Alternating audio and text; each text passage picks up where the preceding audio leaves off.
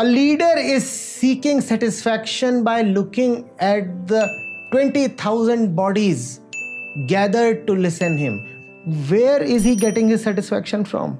20,000 bodies. This is sexual activity, but you will not call it as sex. You will say, oh, it is just a leader addressing an audience. It is not leader addressing an audience, it is sexual activity. You are counting the number of bodies. Somebody is counting the number of votes or customers or subscribers. Somebody is counting the population of his country and taking pride in it. Somebody is counting the strength of a country's armed forces. You know what? Our army is 5 lakh soldiers and taking pride in it. What do all these acts basically involve? Giving importance to the bodies. And hence all of these are hidden forms of sexual activity.